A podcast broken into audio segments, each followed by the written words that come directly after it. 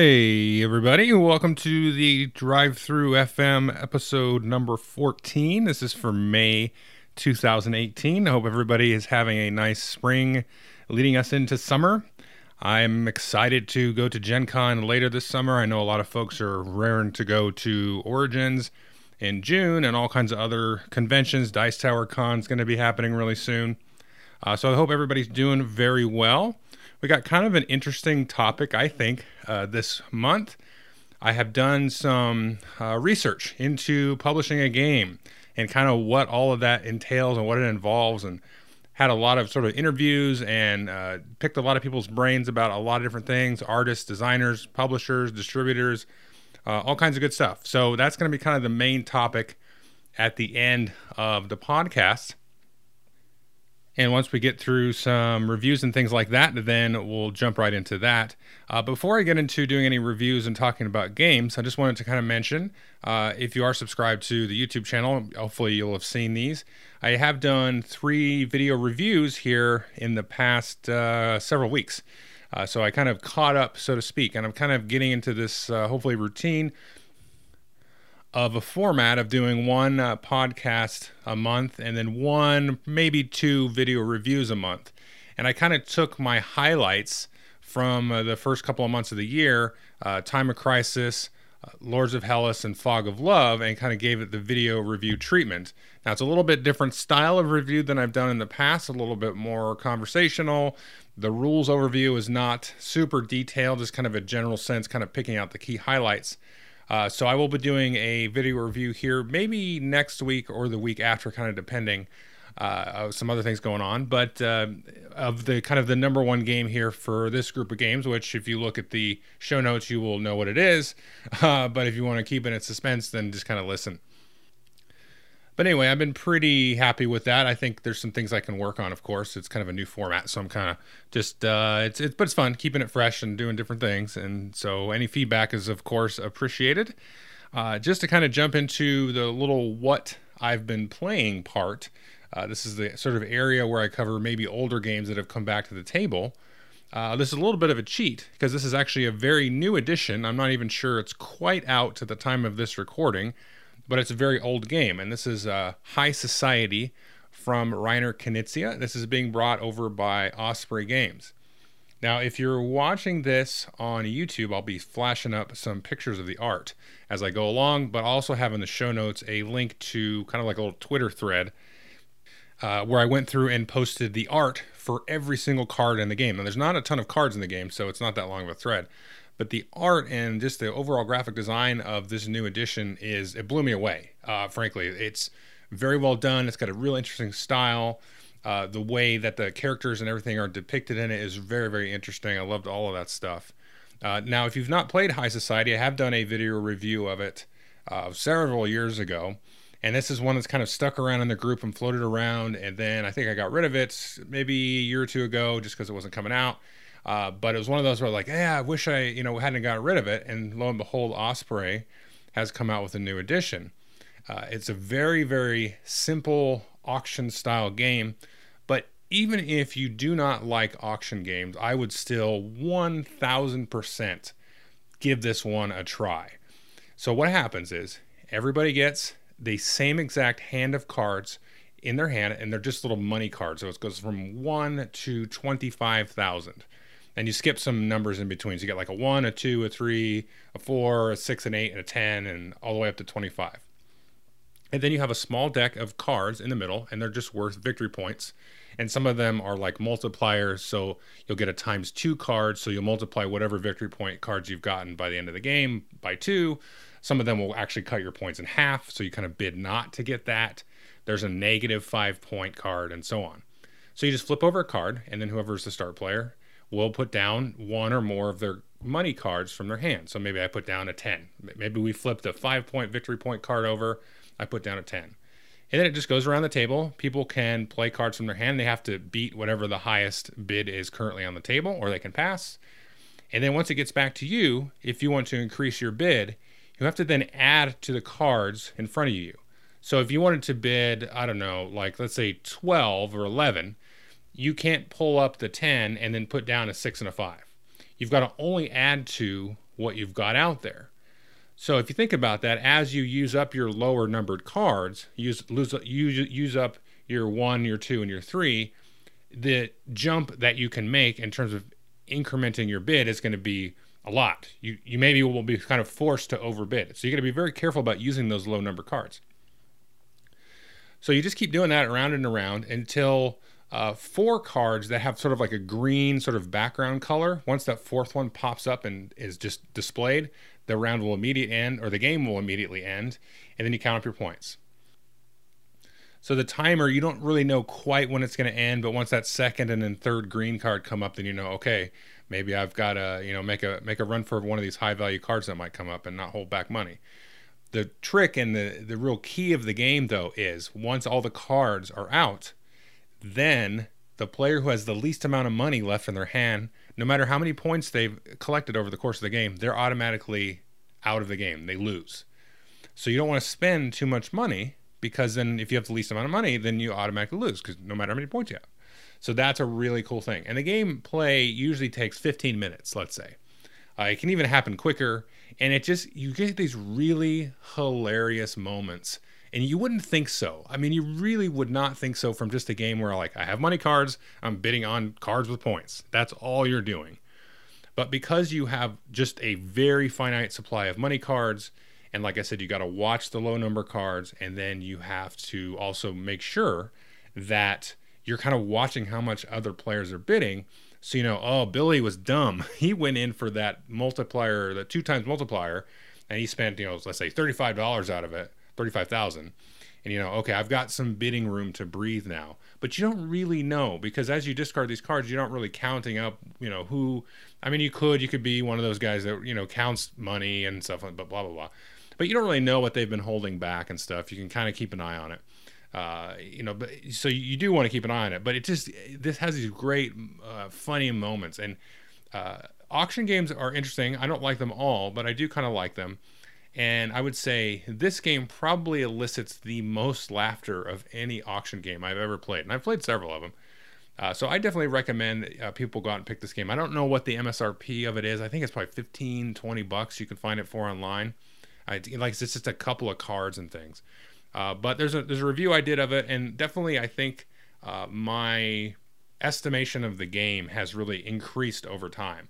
I don't remember exactly what I said on the review. I haven't gone back and watched it, but I do know that I've appreciated this more and more and more uh, as the years have kind of gone by. So definitely take a look at High Society. So that's really the only sort of older game uh, that I've been playing. I did have sort of a streak there where I was getting back into playing uh, older games and bringing them back out to the table. But it seems like this last month, trickling back into the month before, it's been a lot of new stuff. Uh, and this is going to be an interesting month because there's a couple here that I would fall into what I call my blacklist, uh, and all the way up to I think one of my favorite games of all time now. So this is going to be a lot of uh, a variance this month in terms of you know m- my overall sort of mood about the game. So this should be interesting. So let's take a quick little break here, catch my breath, and then we'll jump into reviewing. Let's see, one, two, three, four, five, six, seven, eight games. Eight games. Okay, so we'll try to be a little bit succinct.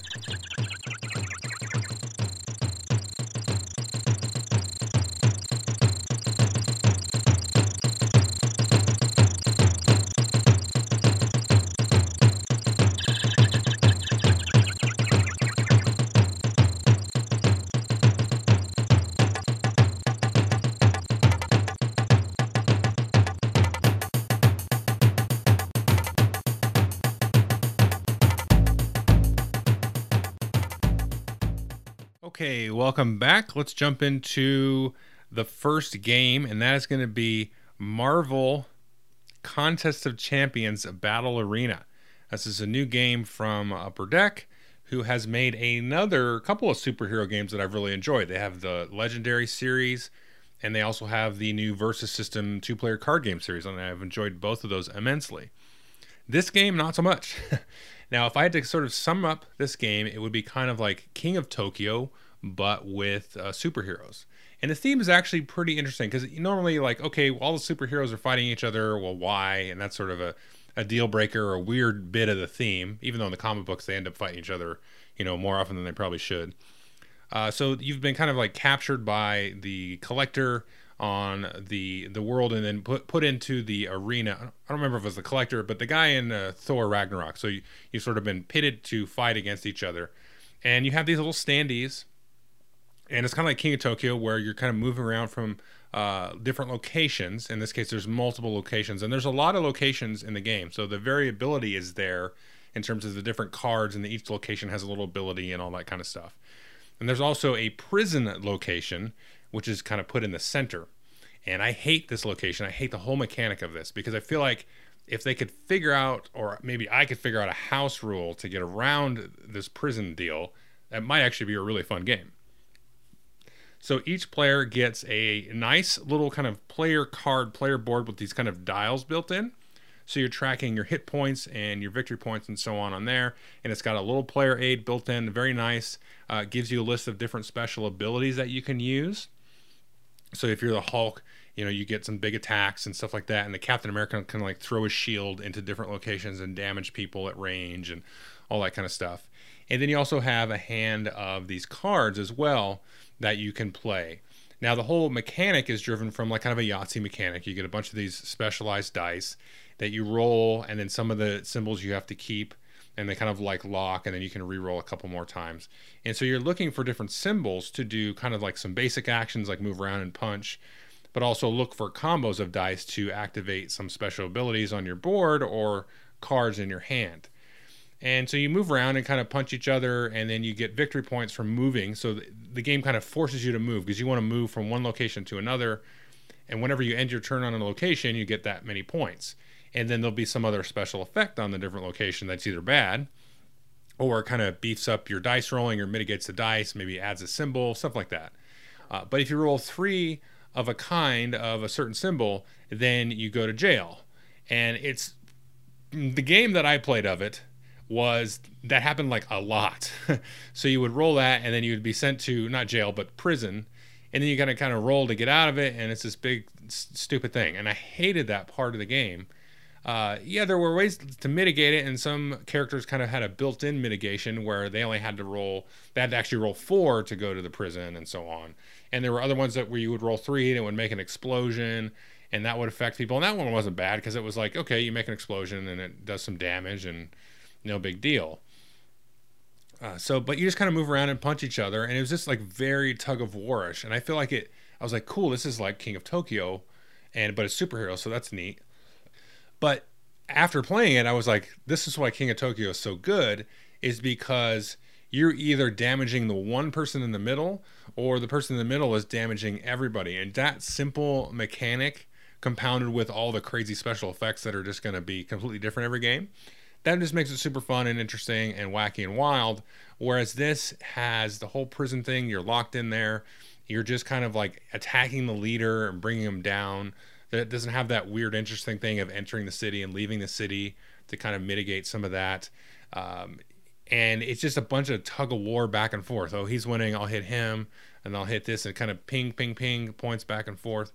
It just gets real sort of uh, like rote and procedural, and there's no like mechanic to uh, mitigate kind of what the cards do. It's like I have these cards and I played them and I did them and it would be more interesting, I think, where if like you use this big awesome attack that's like 10 damage. I'm exaggerating, but does 10 damage, and then you can uh, you can't play that card again until you play like two more cards or something. Like I've had something built like that, so you had to be a little bit more choosy about doing your big effect. Then that might be more interesting. And taking out the prison, I think, would be really good.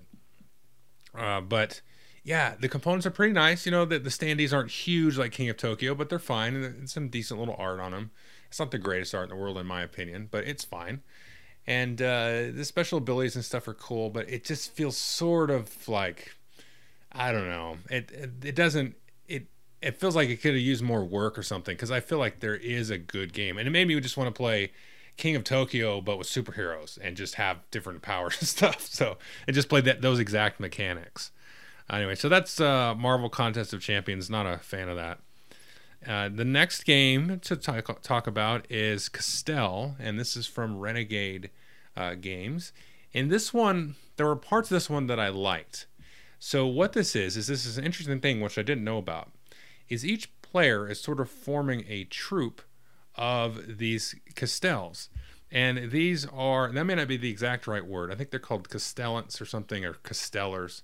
And it's a tradition in Spain where you kind of wander around and you build like these giant like human pyramids and sort of stack humans in these different formations.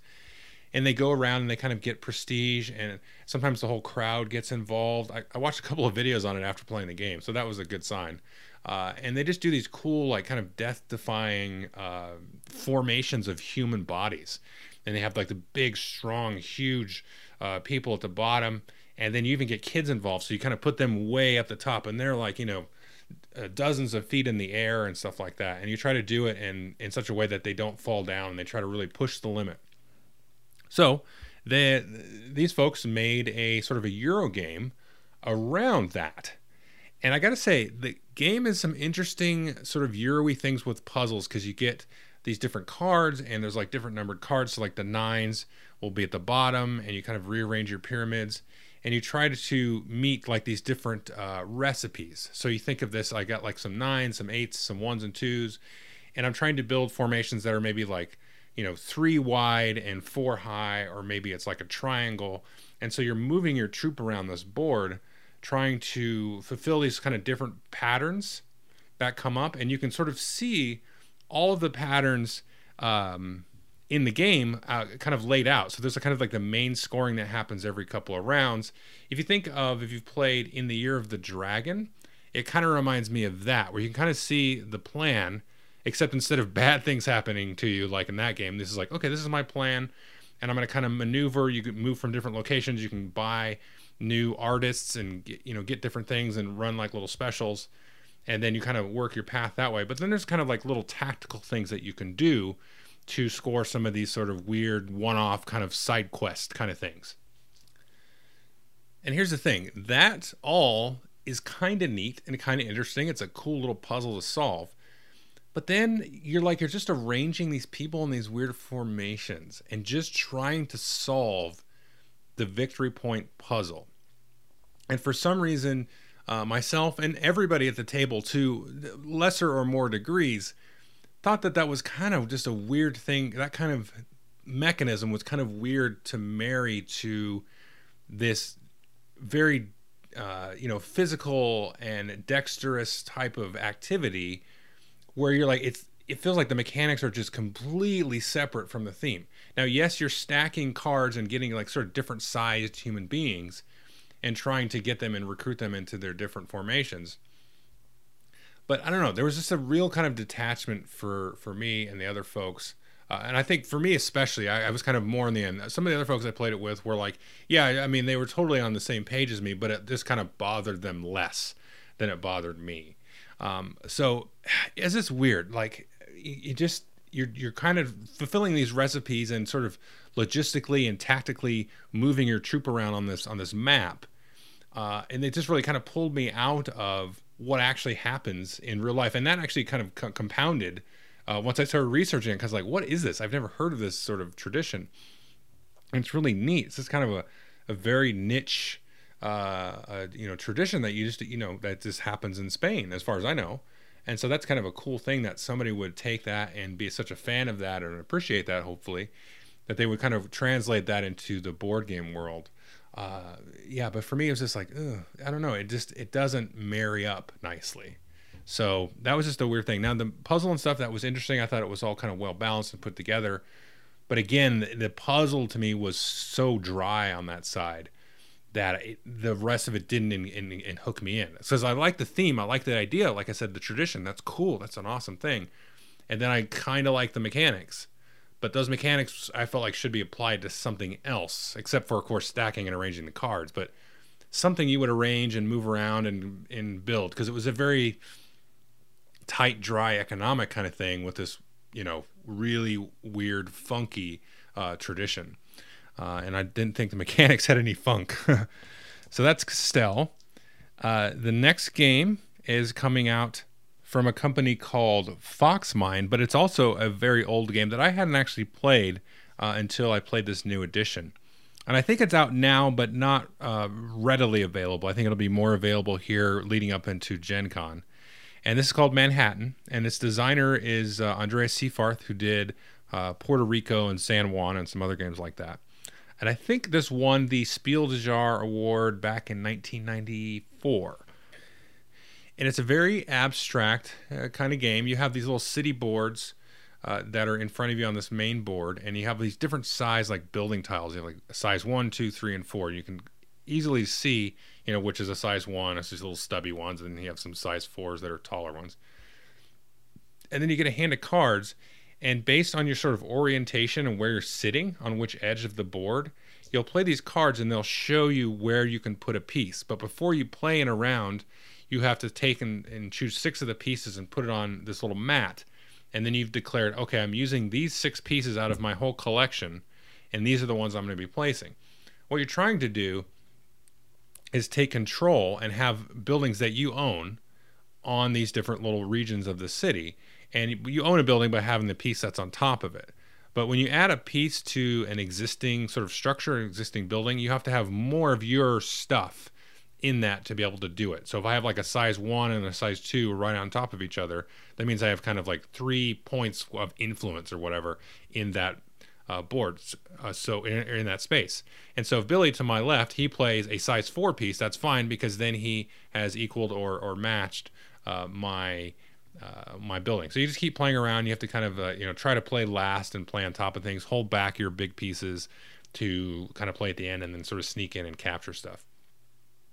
Now, I will say this is a better two player game than it is a four player game. I played two and four players. Uh, but it just feels honestly i hate saying this because I, I, you know a lot of people call games that i enjoy from back in the day dated uh, and i disagree but uh, this one feels dated to me it's just like it's not like a whole lot really going on i could see this being a fun family game but the problem is is that i think with four players it's too chaotic it's just like so much is going on, and you just you, you can't really plan for anything. You know, there's some certain principles you can stick to, but you know it's not really going to pay off for you. It's just somebody's going to end up being having the right uh, card location thing to play on top of you, and you you kind of push your luck and say, oh, I'm going to play here and hope that you know the next three players don't have this, and invariably somebody's going to have something and be able to play on top of it. So going early just stinks. Uh, you know, the start player moves around the board, but it just it just didn't really do a lot for me. Um, it's it's definitely not terrible or anything. It just just real basic, real abstract. Lots of kind of luck in the cards. Uh, with the two player, you can kind of play back and forth a little bit. You control two colors and stuff like that too. Uh, so you're kind of sort of moving and hedging your bets uh, over in different areas, trying to control them. Uh, I mean, it's just kind of a very bland thing, kind of keeping in theme with Castell. That just like ah, yeah, it's an abstract, and I like abstracts to a degree, but there was just too much kind of randomness in this for me to really get behind uh, the abstractness of it. Uh, but I think, but you know, back in the day, it won the Spiel des Jahres, and I'm sure it was probably worthy of it because there was not very many games coming out uh, that used, you know, any kind of uh, modern design sensibilities back then. Uh, but you know, maybe take a look at this one. It is pretty. I like the new kind of updated art. It's a little bit kind of a, um, I don't want to say what's the word for this? Because sometimes you'll see something that's bright and colorful and vibrant, and it feels like almost tropical, but it's not tropical. It's like very summery, right? It's this very summery kind of beach feel. And I, I quite like that uh, sort of look and feel. The old one's very, very uh, brown and stodgy and, and probably a little bit more boring, I would say. Uh, but the building pieces have this nice kind of translucent uh, color to them. I mean, it looks really like a weird uh, alien world of buildings once you get them all stacked out there. But yeah, anyway, that's uh, Manhattan. And so those are kind of the three sort of eh, you know, like Manhattan, I'd maybe give a six, and so that might be one that I would review back in the day and, and maybe tell people about because I can see the merit there. The other two, I wouldn't, I wouldn't. Those would be blacklist ones. The Castell one's a little. I feel a little bit icky, kind of blacklisting that, but it just it's so detached. But now we're going to move into a couple of games that I quite enjoy. And then after that, of course, we'll get to some games uh, that I, I really enjoyed.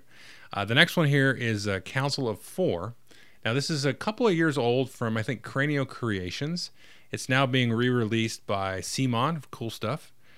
And uh, they've kind of minified it. They've got these real nice, colorful, chunky minis. and it has this really cool, interesting uh, mechanics to this game. It's a tricky one to explain. Uh, I know there's some videos on it. Definitely go take a look at it. Look at those if they sound interesting to you. But you have these weird uh, combos that you build up. So you get these hands of different colored cards, and you have these giant-ish uh, sort of politician minis in the, each of these kind of four sectors. So like a yellow, a blue, maybe another blue, and a brown one in one area, and then the next sector over has some different colors, and they sort of control these different columns of this board. And so in these columns, it's like a big map with these areas kind of divided up. And there's different locations in each sort of area. Think of them like these really strange looking like counties or states or something. And so if you want to do something like you want to uh, get access to some kind of like objective tile or job tile, you'll play some cards. You'll grab that as long as they match, you know, that area that you're in, one of those, you'll grab that, and then you'll be able to, so on your next turn, uh, fulfill that and then put in like a little worker.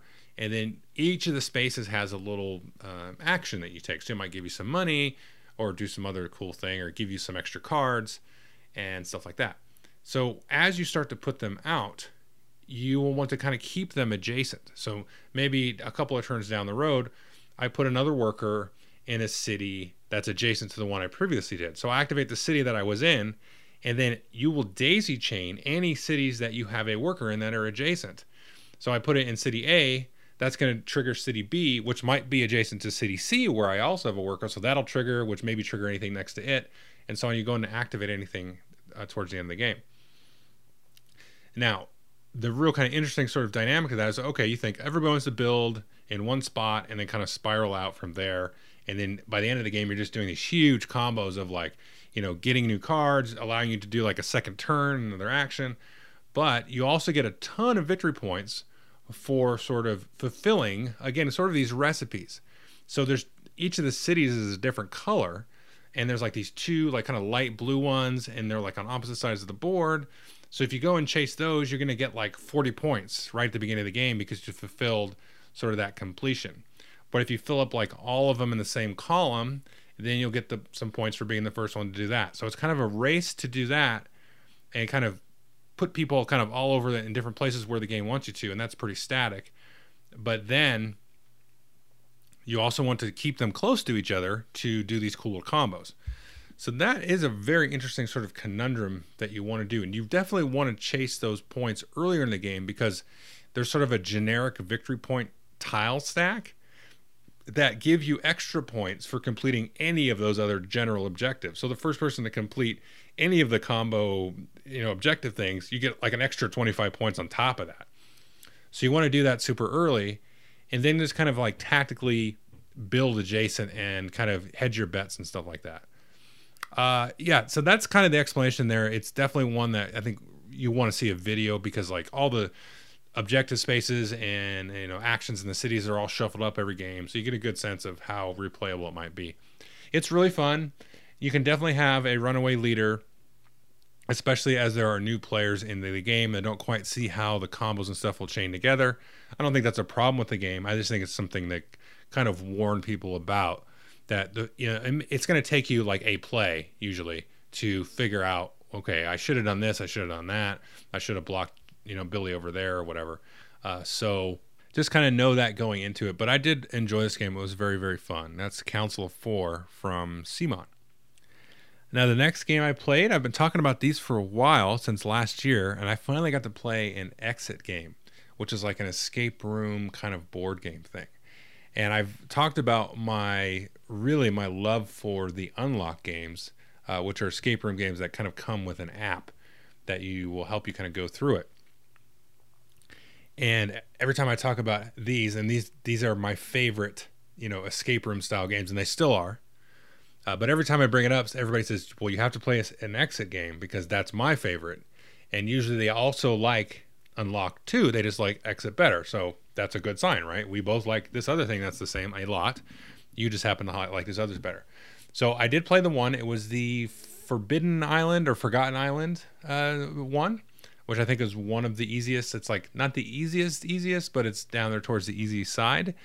And I, I really enjoyed it. I, I liked it. I want to play another one to kind of give me a better sense of it because it was just kind of a it was a weird situation. It took us like 15 or maybe 20 minutes to get our first clue, and it was just because we we couldn't really, for some reason, piece together how this sort of system worked in the way it did. But once it clicked, we kind of rolled right through the rest of the clues and uh, you know and then we you know we hit little stumbling blocks there and there but we, we we understood how the system worked and how to sort of link some of the different puzzles and things in uh, in the game back to each other and all that kind of stuff but the thing that I don't really like, there's one thing I really like about it that I like better than the unlock game, and there's another piece I don't like as much.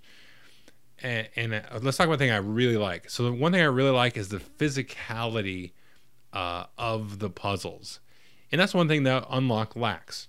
It's all very sort of cerebral and you know ethereal almost, uh, very much in your brain. Uh, but it is grounded, I will say, unlock in some sort of spatial reality because you, you have you have physical spaces that you're sort of uh, going in and visiting as you unfold these cards. But this one, you're going to take parts of the uh, little journals and things, and it gives you little widgets and stuff like that. You're going to be able to use and you manipulate and you know bend and tear and all that other stuff. I don't want to spoil anything, obviously.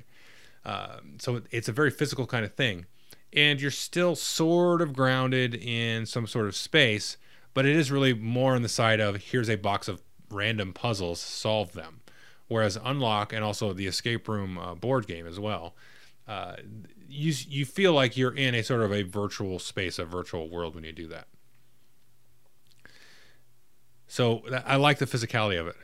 Now the thing I, I don't like about it, and I, I guess all of them are the same, is they have this little wheel to help you solve the puzzles, and they're just sort of like everything kind of like has a little icon on it and it makes sense because you're like, okay, this icon goes with this icon, so that gives me this number, and okay, that means I'm trying to find uh, sort of abstractly the key combination to this lock, and you turn these wheels, and it'll tell you a card to go pull out of this deck because everything's driven by a deck of cards, uh, similar to Unlock, but kind of different.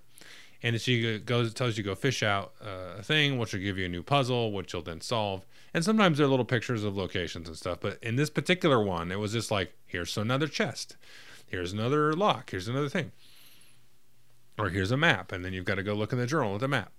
Uh, so it just gets super abstract, and this this one did, and that's why I want to try another one to sort of just see, okay, do it. Is this good? You know, is this better than Unlock really, or is do I like Unlock more? because uh, uh, frankly, a lot of people tell me they also like Unlock more than Exit 2. Not that it friggin' matters which one is better. They're both kind of fun. Um, so yeah, I want to play another one. We had a good time with it. There were some weird, interesting, like uh, frustrating points of the puzzles though that kind of took me out of the theme. But I think now that we understand it from the beginning, I want to do another one. And I, I have my expectations set in the right way. So I think I can come and play it and have a great time with it and really, you know, I, I know what the game is trying to do for me. Uh, so that should be interesting. So that was uh, Exit the Forgotten Island one, I believe. So I would recommend it if you haven't played the Exit games and you've played Unlock or Escape Room, the board game. Those are the other two I really enjoyed. I've played several other escape room games and I like them to more or less degrees. But for my money, Unlock and Escape Room, the board game, best two for sure. And then followed closely, very closely, I think, by Exit. But again, I want to play another sort of scenario out of that. Okay, so that was Exit. Now we're going to talk about three games, and these games I really have no uh, quibbles about um, about recommending, frankly. Uh, so the first one we're going to talk about is from AEG, and it's called Space Base, which is a awful, awful, awful name. And the cover, I do not like the cover. And I only say that I don't really care about a cover of a board game. Honestly, like I don't care. You can paint it black. I don't really, I do not care about the cover. The only reason I'm mentioning it here is because I think it's not good, and I think that's unfortunate because if anybody goes into a store and looks at it, they'll probably walk right by it. Unfortunately. But whatever, I don't really care about the cover. It just upsets me because the game is really fun and neat. And so I hope people do not just walk right by it. Now, the art inside and stuff is really cool. It's kind of a uh, I don't know how you would call it, almost like a cell shaded, not quite, kind of flat uh, science fiction kind of thing. So the mechanics, though, these would please do not run away when I say this. It's like Machi Koro, but better. Now this is just way better than Machi Koro, though. Uh, Machi Koro's game I did enjoy. I thought it was fine. I know a lot of people like to hate on it. I think it's fine game. It's not amazing, but with the expansion, I like it. Uh, and there was kind of a follow up game also by AEG in this case uh, called Dice City, which was very, very fun.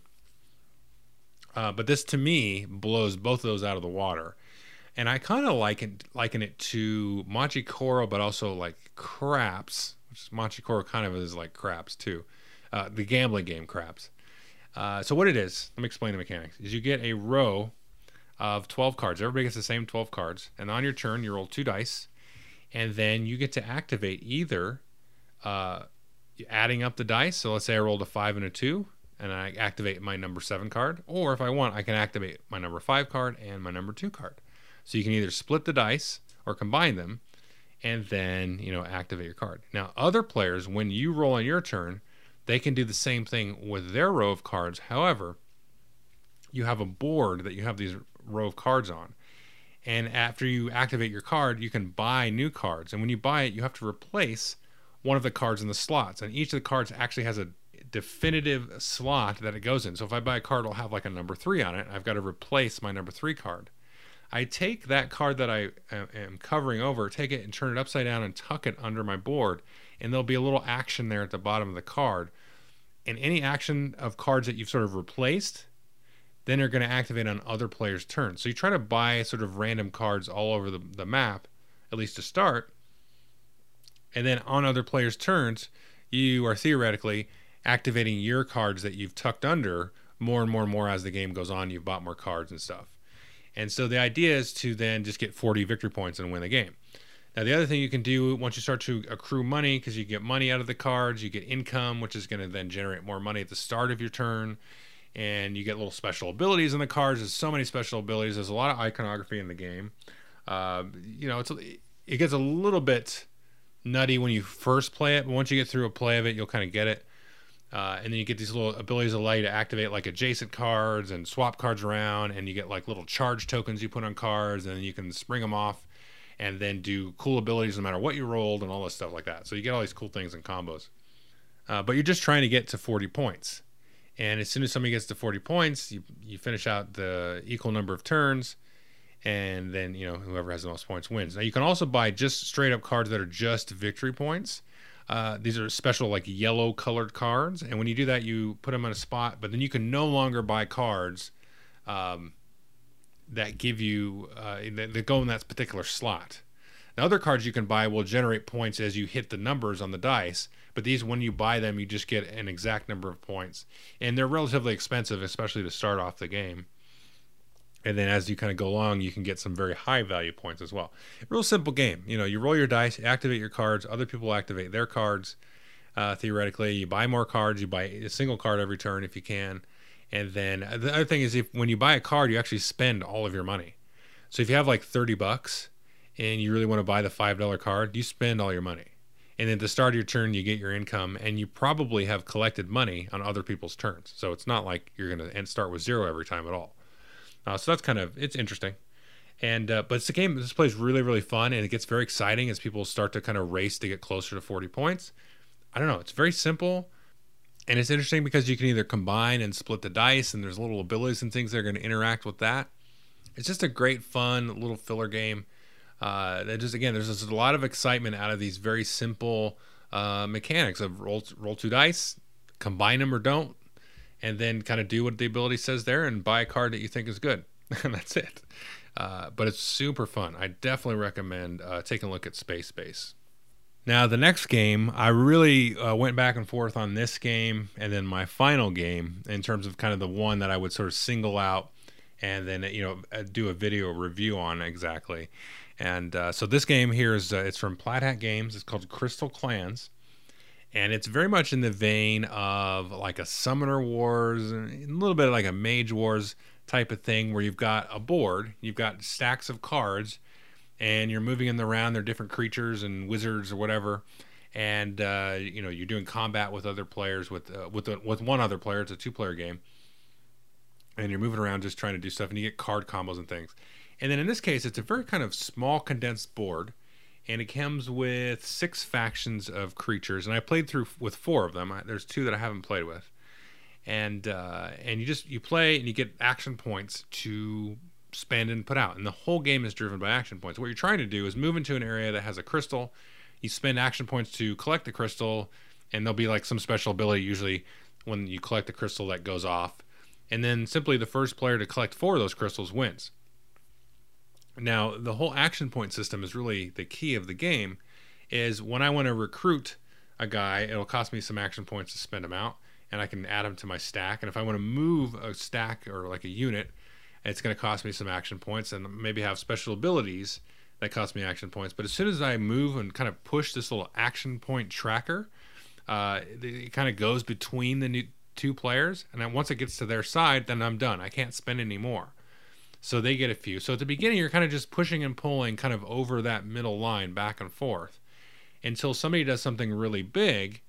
And, uh, you know, one thing that you can do that's really big is actually getting one of the crystals usually costs you like eight or nine action points. But as soon as you do that, you've pushed it way on your opponent's side of the board, and they get a whole bunch of action points to recruit a bunch of new uh, creatures and, and, and uh, units and stuff, and maybe do some cool special abilities. So you got to be really careful about when and why and how you are doing the really big move that you want to do. And that's really what the game uh, boils down to. And you really want to understand all of the different decks that are in the game. And one thing that's that's uh, that's neat about it is uh, the decks that actually come with it. So it's not like these games where you get a deck and there's like uh, the decks are like I think there are 30 cards in a deck, and it's not like there's 30 different cards and you've got to learn all of them. There's usually like maybe five or six different cards in the deck, so there's redundancy. You're not going to see a lot of variance, but there's enough in there to keep it uh, variable. And like I said, there's six factions that come in the game, and so you start to really learn and see how each of the factions work, and they work very differently actually. Uh, like there's kind of an undead one where they'll like bring the creatures back out of the graveyard. You know, there's a faction where uh, all the creatures are are very big and they're very expensive to recruit and to move around. And then you know another one where there's a bunch of little kind of uh, very small creatures that you know maybe they're very fast and they don't cost a lot, but they're also not very strong. Uh, and so there's, there's a lot of good asymmetry really in this game. Uh, and the other interesting part of it is when you build these units and you stack them, uh, each of the characters, or most of the characters, will have an ability that's on their card, and it, if it's on top of the stack, then their ability is active. But as you get into fights, then you start to take damage, and you have to remove creatures off the top, and then other creatures underneath that, their abilities will become visible, and then their ability will kick in. So there's some really cool, interesting things you can do uh, with that, and that's kind of sort of the next level uh, that I would say you get to because I played a few games of this, and that wasn't really something definitely in the first game we played uh, that I was very concerned with because it was just you know it, it's a little bit overwhelming. It's not you know too crazy complex, but uh, but then after a couple of plays, it's like, oh, if I tuck this one under here and it's on the bottom, or if this guy dies, then this thing will happen. I'll have this guy available, but I want this guy on top now because it makes this other thing cost less. You know, you kind of get into the, the intricacies of all that stuff. Uh, so it's really really cool. It plays very quick. I mean, once we got the hang of it, games were right about a half an hour or so. Uh, so it doesn't take very very long, and I think it's kind of nice because it's not one of those like uh, super investment heavy games. In terms, well, there's no deck building at all yet. They they do say in the rule book that there'll be more uh, factions and sort of uh, supplementary packs to build your deck. But right now, I'm kind of glad that's not in there because you, there's six factions in the game, and you can run all kinds of different combinations and pairings and things like that to uh, see how different factions work against each other. Um, uh, but there's there's enough there. It's kind of a nice sort of entry level ish game to this sort of kind of tactical combat with cards and all that kind of sort of sub genre that we have. Uh, but I definitely recommend this. Is a lot of fun and it's very interesting. And even if you're kind of getting hammered, which can happen, especially if one player's playing that knows the game or the cards very well and the other's kind of new. That's certainly going to happen. But the games are over quick enough that uh, you're like, okay, I kind of got it now, and then you can kind of go back and play it. So uh, I definitely recommend this one. Uh, that's Crystal Clans from Plaid Hat. And the final game to talk about for this month, and you should be seeing a video review for it go up in a week or so, is also from AEG, just like Space Base was, and this is Thunderstone Quests. Now, before I get into a little bit of history of Thunderstone, uh, now before I talk about Thunderstone Quest, I want to give you a little bit of history about uh, Thunderstone and myself. Thunderstone, the first one, did not like it whatsoever. Hated that game. Uh, you know, I played back then. I played uh, Dominion and I played Ascension and I loved those. And somebody said you got to try Thunderstone. It's like a dungeon crawl with the uh, deck building, and I was like, oh, that sounds great. Good idea. I played it. Nope, did not like it whatsoever. Felt very not thematic to me. I actually think Dominion is more thematic than Thunderstone. Uh, it just seemed very random and very deck buildy at the time and all that stuff. I don't want to belabor too much, but I honestly I didn't care for it. I never got a chance to play Thunderstone Advance, which was the second edition.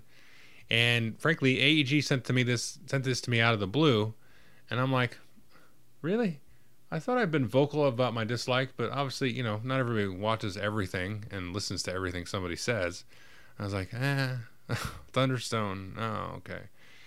And I looked at it and I opened the box, and the box is gigantic. It's like as thick as Gloomhaven and it has little minis in it. I'm like, oh, cool, little mini guys.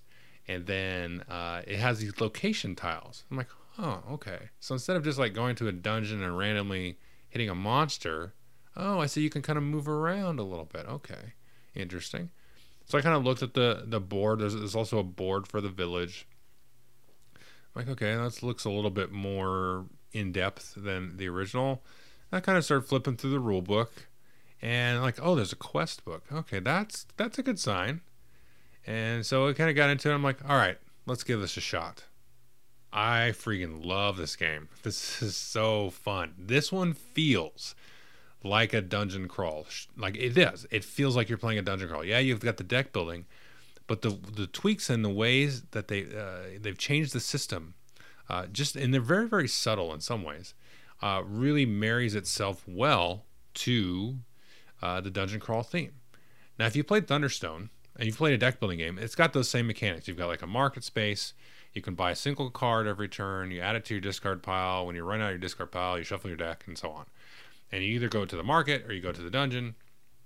If you go to the market, you're trying to generate money off the cards and buy new cards. Maybe recruit new heroes. In this case, you can level up heroes. You know, you take out the level zero adventurer, replace it with the level one fighter or mage, and then you can level those up. Uh, and you uh, mostly time most of the time you spend experience to do that and experience you get in the dungeon. So if you don't go to the marketplace on your turn you go to the dungeon probably because you've got a hand of a bunch of attack cards and you can move then your little figurine through different levels of the dungeon. And you have to spend these these uh, cards with light with little torches on them but you can also get little tokens and buy those in town and spend those. And you move your fella around the dungeon there and you fight a monster that's in there and the monsters have cool little abilities and things that'll sort of mitigate damage. What room they're in will change things up a bit. Uh, it'll it'll generate like treasure cards for you, so you get that whole like uh, sort of a fun surprise of oh look I got a treasure oh it's some extra gold or it's this cool magic hammer and so on. And then you can also deal out side quests, so it gives you kind of a sort of a secondary objective really. It's like okay if I do this I'll get this crazy wand or this extra a bunch of experience points in addition to sort of tromping through the dungeon trying to chase down. And you, it has this little mechanism where you have these key cards shuffled in.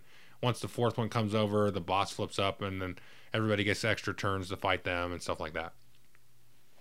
Um, but yeah so just the kind of the changes and things uh, the different kind of subtle things you can do with some of the cards and the abilities and all those kind of real subtleties and details that i could get into those complement the dungeon crawl theme, that kind of fantasy theme of the game.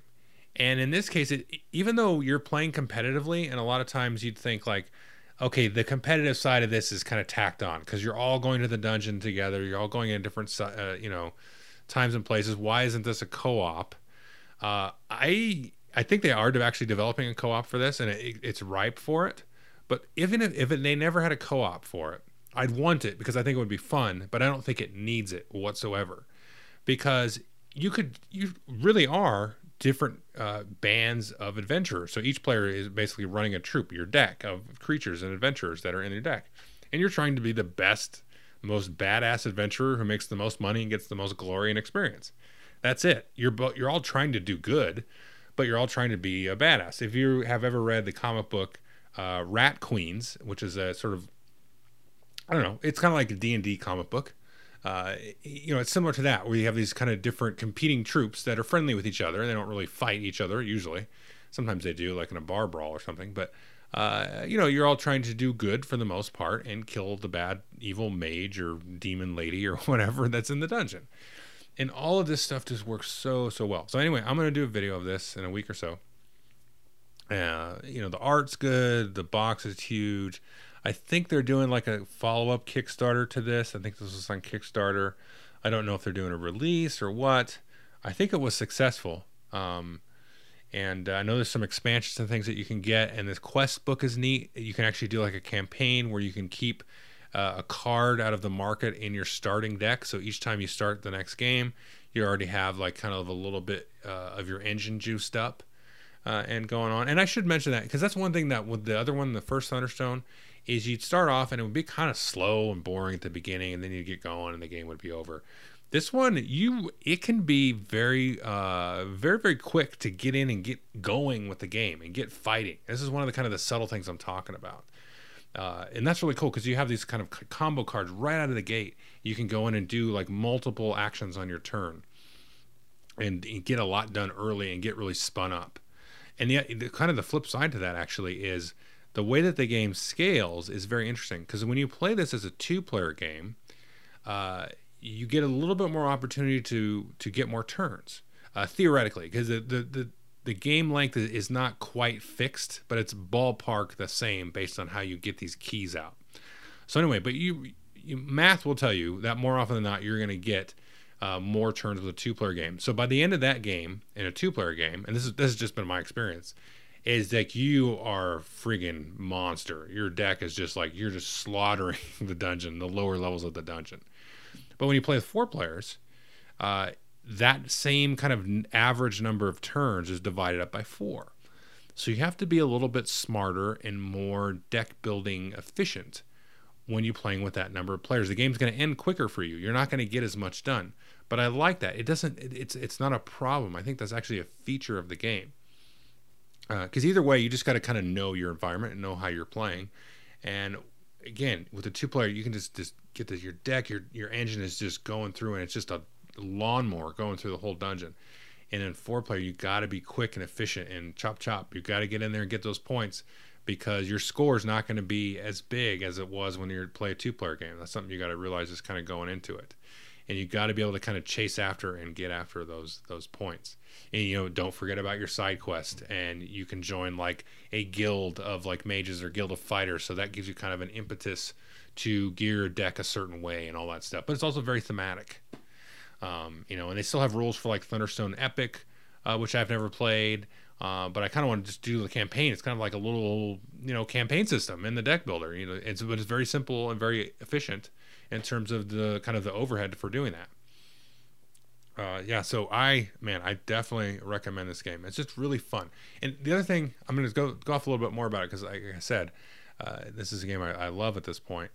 Uh, the kind of the takeaway for me here is, yeah, you're trying to be efficient and win and have a, a, a well-tuned deck and get the most points.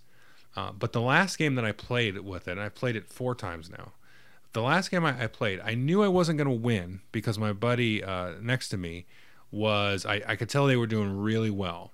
But I, I, wasn't sad because of that because I had built my deck in such a way, I, I building it smart, I was competitive. I ended up getting second place. And I built it in such a fun, kind of thematic way that I still had fun going through and doing the motions. I had this crazy wand that I would like hit with people. It was one of my side quest items, and it would like uh, spit out these magic butterflies that did this crazy stuff. And I was still playing thematically, and it was tuned and married and joined at the hip with playing smartly as well. And like my buddy uh, across the table in the same game, he wasn't playing well, but this is because he didn't really realize what was happening. And next time this happened, I think he would play much better. Is he got like these vampire cards that were just they were nothing to do with like the central quest, but it was just something in the world. So it kind of grounds you in the world. It's not just going through you know, these are the objectives, these are the monsters in this particular scenario, these are the points, you got to do this because of that and that. There's enough kind of extra ancillary things like these side quests and legendary items that can interlude themselves no matter which scenario you're playing. So again, that kind of grounds it in a world, and all of his adventures were turning into vampires and stuff like that. So was, this made it really fun, and he still had fun. He got creamed because they actually give you negative points, and so you got to play around that, uh, but they're very powerful. So it's just those little kind of things on the edge that kind of frosting on the cake uh, type of stuff was really cool. Anyway, so that is Thunderstone Quests. So let's take a quick a little break here, and then uh, come back, and I'll talk to you about uh, about publishing games and what I've what I've really learned about that, and sort of this idea that I had had, and I had run by some people, and kind of the information and uh, some of the great discussions I've had. I just wanted to kind of broadcast that out and share that uh, with folks. I thought it was I learned some very interesting things.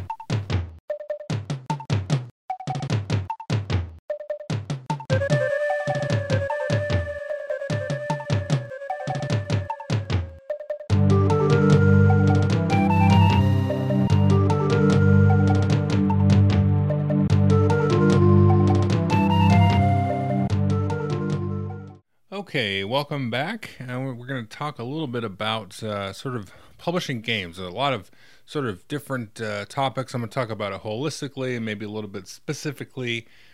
But before I get into my little bit, I want to call out a couple of Twitter threads uh, by Tiffany Ralph. Uh, she's the one tar on YouTube and also on Twitter. And I'll, I'll link these into the, the, show notes there. She got into a very specific uh, breakdown of sort of the cost of publishing a game kind of from a designer perspective and also from the publisher perspective, and mostly through the eyes of Kickstarter, from kind of taking an idea and bringing it uh, finally to the customer. Uh, very concise uh, couple of threads. Uh, so I'm going to link those there. And she also, in addition to her YouTube channel, she also is working currently uh, with with publishers. She's worked with them in the past and stuff, and so she definitely is uh, knowledgeable about all this stuff. Uh, but I'll link those there, and she explains them uh, in much more detail and much more succinctly and efficiently than I can rambling on a podcast. Uh, I definitely recommend folks just click over to those. They're very quick read, uh, but they're you know one of the nice things about like a Twitter thread. I'm kind of back and forth on the whole concept because it's weird, but in this case, and in a lot of cases, sometimes it's very sort of uh, very bullet pointy, bam, bam, bam, bam. Uh, and I'd highly recommend folks take a look at that. Uh, so, what kind of spun this up was okay, so I was watching this thing called Robert Kirkman uh, History of Comics. Now, Robert Kirkman is the guy that uh, writes Walking Dead, and he had a six episode uh, series on AMC, I think at the end of last year, about various comic book uh, creators. So, they talked about the creators of Superman, of uh, Wonder Woman, and so on. And the final episode was about a company called Image Comics, which started up in the 90s uh, some of these uh, artists and uh, writers had broken away from Marvel and DC because, frankly, they weren't getting paid what they should because they were the creators of the work. Although, you know, having the name Spider Man in the book also sells a lot of comics. Uh, a lot of people were buying them because the stories were good and the art was good. So they broke off and made Image Comics. They made Spawn, Savage Dragon, Wildcats, and a bunch of other stuff that nobody remembers. Uh, but Image is still around. They have some great comic books that they read. Uh, Walking Dead, and uh, one that I like is called Saga. I think that was done by Image. It was yeah, Image. I think that's Saga. I mean, uh, Y the Last Man and stuff. So they they do some real kind of off the beaten path sort of storylines that aren't like superheroes or straight uh, sci-fi. But anyway, so the the concept really hit me, and it it feels like it was kind of an idea that's been in the back of my head that sort of sprang to life as I watched uh, this episode. And I was a big fan of the comics back then. I was in high school when this uh, stuff was going on, and I thought, you know, hey, what would be what would that look like in terms of the board game world? Uh, now, the board game world is already very uh, diffused and segregated across uh, tons and hundreds of thousands of publishers already. It's not like we have two big publishers and that's it. I mean, we've got Asmodee and Hasbro and stuff, sure, but we've got your Stronghold, we've got your Tasty Minstrel, we've got your Uh, well, I was going to say Plaid Hat, but they now are owned by Asmodee. You know, you've got your Stonemaier games, your uh, Cephalofair games, which is just Isaac Childres, and so on. You've got tons of smaller companies, Splatter, everything. Yeah, I can go on and on and on. So we're kind of already in that position. But I was thinking, okay, well, those are publishers. Uh, most of the time, a designer is like pitching to a publisher. In some rare cases, like in Jamey Stegmaier's case with Stonemaier, that was very small. It's basically him. He started with Viticulture. He moved into Scythe and other games. Uh, so this is very much kind of a one man band. And I started to kind of uh, poke around and talk to different people about okay, so what if we could put more emphasis here on the designers and the artists?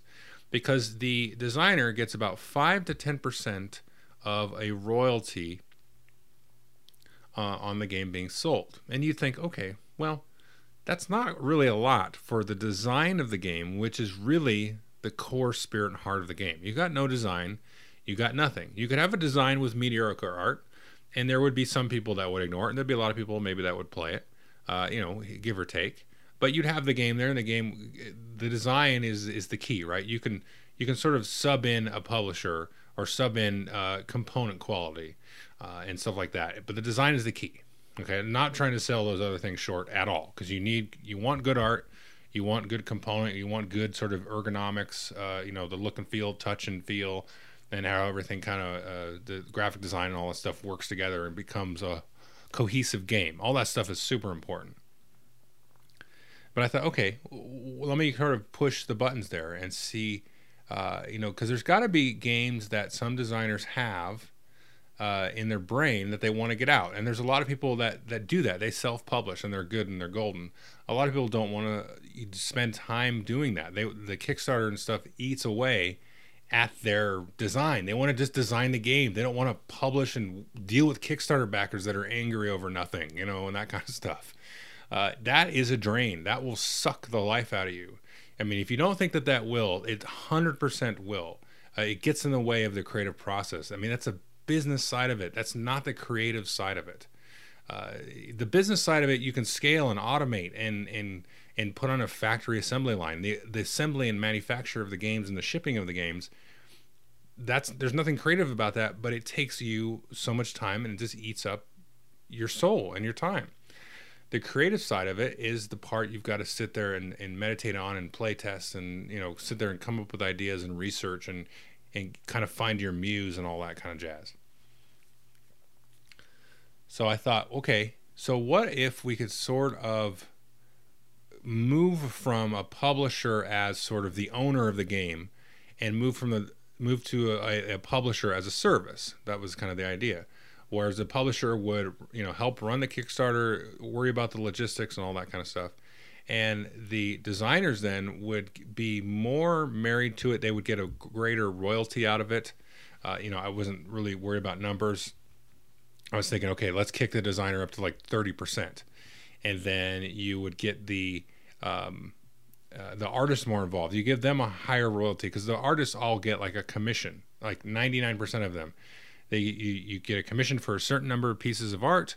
Let's say you get 50 pieces of art on cards and rule books and things, and so they get them a, a, several thousand dollars for that, probably, depending on the size of everything. And then you know that's what they get, and they move on. They don't really own the rights to anything. And that was the other key to this, and the, the key to the Image Comics back in the 90s was owning the rights to your creation Whereas like in board games, like somebody has, uh, you know, they give me the design for I don't know Tigris and Euphrates, and that that publisher then owns uh, not necessarily the IP rights, but at least like the license to publish that IP in a, in a sense. It's a little bit more to it than that, but that's basically what is. They kind of own the license to that for a certain number of years, and then it'll revert back to the designer, and they can go shop that license around uh, to for another publisher if they want to, or go back to the same one. Uh, but in this case, I was saying, okay, what if you made it and then the designer immediately, as soon as the game is published, the license reverts back to them. That's all it would be. It would kind of serve as sort of an incubator, kind of a Kickstarter thing. And uh, and so the, most of the feedback of folks that I talked to were like, well, that's really good. I mean, because obviously, yes, we want more money. Uh, that would be great because I can have a design that wants money, eh, you know, and gives me more money, and that's great. And I'd be a little bit more in tune with the creative process as well and hey, I get my IP rights back. So let's say we have a smash hit, and then Asmodee wants it, then it's fine. Yeah, go take it to Asmodee. That's fine. I mean, theoretically the publisher would have gotten their money out of running the service, and they take their cut, and uh, you know enough to pay bills and you know actually publish the game and all that stuff. And so that was very enticing. I talked to maybe half a dozen designers and maybe a little bit less than that in terms of artists. And even some of the publishers and the manufacturers and the distributors I talked to thought, oh, that's a, that sounds like a really good idea. And even the artists thought, okay, that seems like uh, that'd be pretty cool because they don't usually get a royalty bit uh, of it. And the kind of the sort of one thing that kind of grew out of this idea was actually marrying together an artist and a designer early on in the process of creating the game because one thing that happens with games is you have kind of all of this like this huge army of designers all out there trying to innovate and build the next cool uh, mechanic or treatment of a certain genre or theme kind of off in their own world usually or you may you got some folks that like work at fantasy flight or as at asmodee or something or work with uh, you know one or two publishers more often than not uh, but you have them there, and you and depending on the publisher, like let's say I have a design and I give it to the publisher and they take it and I don't hear from them. They sign it until maybe a couple of emails back and forth for a year, and then eventually the game comes out and I'm like, oh, look at the art they applied to it or whatever.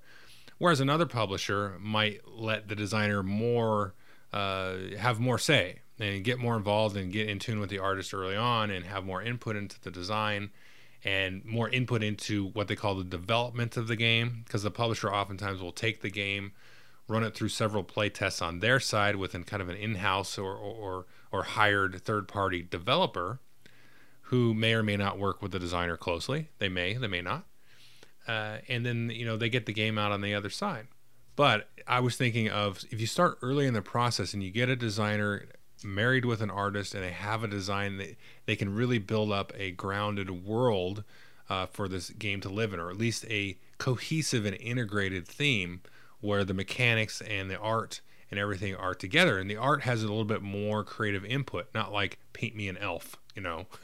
Uh, and so you can have a little bit more creativity and innovation in terms of the art side of it. And so that was all very, very interesting.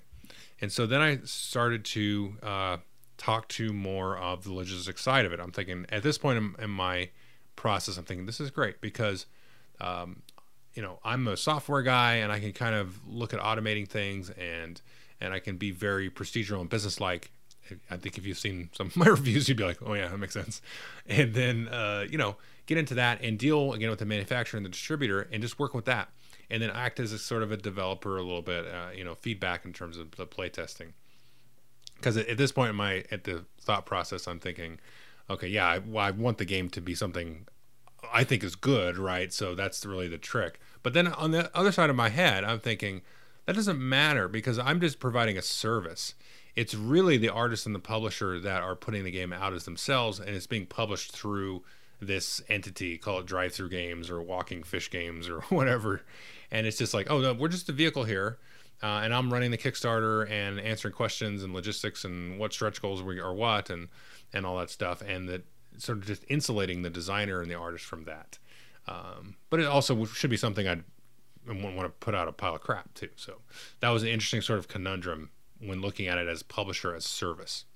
So anyway, I tried to I talked to uh, one distributor type folks and in terms of like the warehousing and that side of it and just the fulfillment and the shipping end of the Kickstarter. And I talked to the folks at uh, at Panda Game Manufacturing. And here's where kind of the rubber meets the road is and this this is the point of me sharing this on the podcast is this point is Panda does a fantastic job. They will friggin' like hold your hand through the process. And I, as I started to talk more and more with other publishers and things and talk with Panda, who are fantastic, uh, I realized that this service is somewhat provided to on different levels by these different game manufacturers. And I didn't talk to any other manufacturers outside of Panda. Uh, and I think my hunch is that they do this the best. Where I actually, uh, let me just give you a little bit of the process here. So I went into the Panda's website and I started just like looking at their forms and things. I'm like, okay, let's pretend I wanted to make a card game. And I filled out their form oh, it has 50 cards and this and that, and the rule book's this size, and there's a punch board with some tokens. and I filled it out and sent it in. I'm like, oh, okay, I just sent a rep- proposal to Panda, so I did another one, and I was like, okay, this is a bigger box. It's more of a board game size box with like you know eight stacks of cardboard token uh, boards and stuff like that. And there's not just a board and player boards and all that stuff. And so they got back to me, and I said, well, okay, well here's where I'm at. This whole idea that I just explained to you about working with artists and designers and and uh, and they, they were very very excited and they were like that's really cool and that's a great idea and i really started to realize that they do this um, so they do they won't like run your kickstarter and worry about your shipping and your fulfillment and all that stuff uh, for that i talked to uh, the folks at greater than games and it's well known that they have a giant warehouse they do their own stuff through there but they also act as a shipping and fulfillment. And I think like Fun Again is starting to do that. And so there are people out there that you can get this done with. So these these exist. They're they're they're tangible. You can achieve and reach out to them and get kind of get in their schedule. But the takeaway for me was like how involved uh, Panda Games manufacturing actually is and can be with the process, and how helpful they are. Because we talked about all kinds of stuff in terms of cost saving and the efficiency of like doing certain kind of tokens versus another and even with miniatures. Like if you do this kind of miniature for this kind of game this makes more sense and this will save you some money. Whereas if you're doing something a little bit different that's actually going to cost you a lot more in terms of the molds and all that. Uh, but he really kind of rattled off uh, a lot of things that I that were concerning to me. Like if I was imagining myself being involved in this position and acting as sort of a a, a buffer and a shield uh, for the designer and the artist. Uh, Panda uh, really, I thought, did a fantastic job, and other manufacturers might do that as well in terms of working with you, getting the art files right, and all that kind of stuff, and really th- making you think about how you're packaging and putting together this product at the end of the day.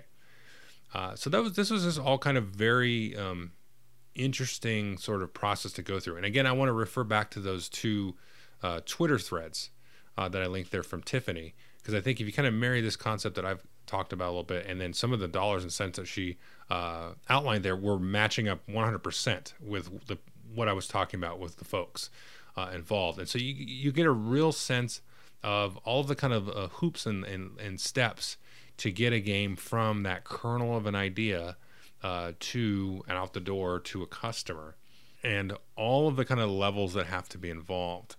Uh, and so, it kind of circling back to Panda, though, I just wanted to stress like, if you are an artist or a designer listening to this, hook up with your buddies, hook up with your friends that are also artists and designers, and find somebody maybe. I know running a Kickstarter is a giant pain, but if you have this idea for something for a game, don't like you know don't worry about fulfilling like the next thing in a publisher's line or hooking up or lining up with you know oh and i'm just to pick on roll and write like oh everybody's doing roll and write.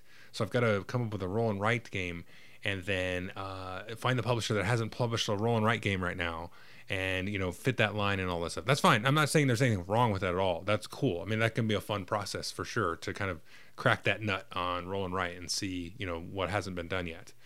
But i'm just saying I, I think it's possible. I think it's there it's there to be to be had. If you've got a, a designer and an artist together and you can find somebody to sort of uh, that you trust that you that could run interference run the kickstarter for you run uh, uh, the communication with panda and give them a cut of your game for doing you know, you know pay them for helping you do all that logistics get in contact with somebody like a greater than game or a fun again or some other uh, type of distributor person. And that stuff and you can sort of build up your own little studio of people uh, you know that can can do that where you have sort of a publishing house and i know this exists in, in some facet but i don't think it's it's not a, a frequent occurrence and you can have a house like an image comics type of thing where uh, it's a bunch of designers and artists together with a couple of people that you know they're not publishers they're not dictatorial types of publishers. They're saying this is the style of game that i want to run and this is what i'm going to do because this is my brand as a publisher. You can just run these as a service and if your vision and your artistic vision is is cool enough and fun enough and you execute on it then it can become very successful. Because if you look at image comics look at the diversity of books that is out now with Image. You can't look at Image and say this is their brand, other than you know they try different things. And they have uh, most for the most part I think uh, I, I I don't really I'm not into comics as much as I was but for the filter that I have that's very surface level there's they put out a lot of cool weird stuff. That's awesome. Um, and there's a ton of other comic book companies like that in board games I don't think we have that you know we have publishers that do awesome stuff and I look forward to that but it's all like one sort of one sort of sound coming out of it. Like you think it like the Cool Mini or not, they have a certain sound that comes out. Uh, but they they get diverse. I mean, they have like your Blood Rage and your Rising Sun, but they have your Council of Four and your Ethnos and stuff like that. So so they're bouncing around. I'm I, and I want I don't want to say like this doesn't exist and and the publishers aren't aren't doing uh, what they could here because they certainly 100% are. But I also think if you want to push and scratch that itch for some really drastic uh, innovation, I think this kind of approach might be something worth exploring, where you can really take home and drive something like a fog of love, right? Now they had to go and publish the game themselves, and I'm sure they had help and stuff like that. But that's the only game to come out of them so far. Whereas if they had to do less of that, if you had sort of a co-op kind of attitude here of artists and writers or writers, artists and designers and other artists and other designers all kind of working together collaboratively together, not necessarily uh, beholden to a certain degree to the publisher's sort of brand and their their molding. I think we can get some really cool, interesting stuff. Uh, so that's uh, that's all I got to really say about that. And so that I think the sort of the dynamics of that process and some of the mentality and some of the sort of um, you know the handcuffs that are sort of around the process and by necessity uh, the publishers have certain things that they want to do and that they're branded for and they have certain pipelines that they want to serve um, and the extreme example is that is fantasy flight with their, all their star wars stuff that is a worthy market obviously and it's going to you know they're going to pump through and serve that market but i think there's some really something good could come out of that approach. I think. So anyway, um, that's kind of my thoughts on that, and definitely take again a look at uh, Tiffany Caires'. Uh, um, her Twitter threads. It'll give you kind of a sense of, of the way the money moves through all of that process. So I think if you can you can reevaluate that pipeline, uh, then I think uh, I think I think there's some possibilities there um, for sure. And everybody seemed to that I talked to seemed not everybody, most people uh, seemed to think that was uh, that was pretty good. A lot of people, some some few, a very small portion of it, uh, just to kind of talk out of the other side of this and sort of um, play a little pro con idea. Uh, they thought everything's fine as it is, and there wouldn't really that would be that wouldn't really work uh, because most people. Um, as designers and artists, uh, this is not their day job. The majority of people, it is not. Um, so I think for that kind of situation, uh, they're happy to get one or two designs published or a handful of designs or get their art into a handful of games among the other things that they do art for. Uh, so that's fine as well. So, um, but I'm just saying the sort of the protagonist in that case for the industry is the publisher. And I'm not saying that's bad at all because I love games and there's several games that come out every year that I love and I can't wait to play but it would be interesting to sort of switch the protagonist by rearranging that pipeline in a in a sense. Um, and I think you want to be careful about it because you're also, you know, there's going to be some money investment stuff like that up front to get art, and you know, roll up a Kickstarter and get all of this, that kind of stuff going. But um, that's kind of the details of that. Anyway, so that was just kind of a rambly topic and something that I had a lot of fun kind of researching and talking to different folks about um, over the last uh, couple of months, really. Um, so, yeah, any comments or feedback on that are definitely welcome. Uh, so that's uh, about it as far as a off-topic random thing. I really have enjoyed the Cobra Kai on YouTube Red, and I, I have said before I'm not a fan of nostalgia.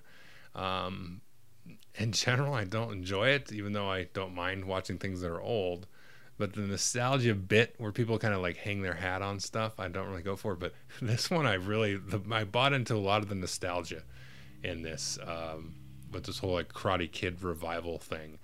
Uh, it was good though because there was a lot of modern stuff too. So I think if you have, uh, if you're a younger person, you know, or if you have kids in high school or something, they might enjoy it as well.